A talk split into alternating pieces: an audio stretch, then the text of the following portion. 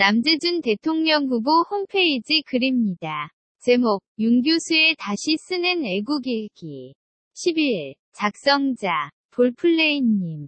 2012년 고, 장태환 전 수도경비사령관의 부인 이병호, 78, 여사가 서울, 강남구 대치동의 한 아파트에서 몸을 던졌다. 2010년 7월 장태환 장군이 경기도 산골짜기에서 목을 메고 세상을 뜬 지 1년 6개월 여 만이다.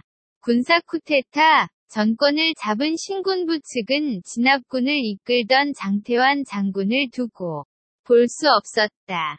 회장으로서 보안사 서빈고 분실의 고초를 당한 장태환 장군은 결국 강제전역 당했다. 장태환 장군이 끌려가던 모습이 TV를 한나보다 그 부치는 그 모습을 보곤 곡기를 끊고 막걸리만으로 우라를 죽이다 생을 달리했다. 1980년 4월이었다. 그 슬픔이 채 가시기 전 서울대 자연계를 수석 입학했던 자랑스런 아들 성호, 당시 20씨가 할아버지의 산소가 있는 경북 외관, 낙동강 근처의 상기슭에서 숨진 채 발견됐다.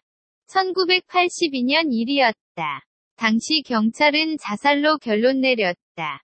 그는 특전사령관이었다. 12월 13일 새벽 그를 쏜 것은 직계 부하인 박종규 중령의 상공수 병력이었다.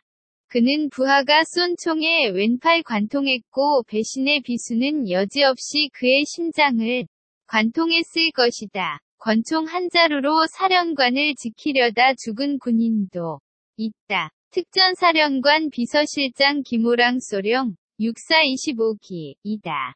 김호랑 소령 역시 641기 선배이자 관사 이웃인 박중령의 명령에 목숨을 잃었다. 당시 나이 35세 그 부인 배경옥 씨는 남편 죽음에 충격을 받아 이듬해인 80년 시신경 마비 증세로 실명했다. 그런 그도 결국 1991년 6월 경찰이 자살로 판정한 추락사로 생을 마감했다. 암울한 비운의 역사고 다시는 되풀이 되어서는 안 되는 과도기에 가슴 아픈다. 그 무시. 무시한 기억의 한 가운데를 묵묵히 걸어 들어간 군인이 있다. 육사 동기생이던 남재준. 그는 그 죽음의 행렬 가운데를 묵묵히 걸어 들어간다. 비명의 간동기생. 김호랑의 묘소는 그 당시에 아무도 돌보지 않음은 물론 감시의 눈초리가 두려워 어느 누구도 감히 나타나지도 못할 때였다. 고. 김호랑 소령의 동기생인 남재주는 묘비를 끌어안고 대성통곡을 한다. 그리고 속으로 피눈물을 삼킨다. 김소령, 나. 남재준이요. 당신은 지하에서 눈을 감지 마시오. 난 이 땅에서 절대 눈을 감지 않을 것이오. 우리 둘이서 반드시 조국을 지킵시다.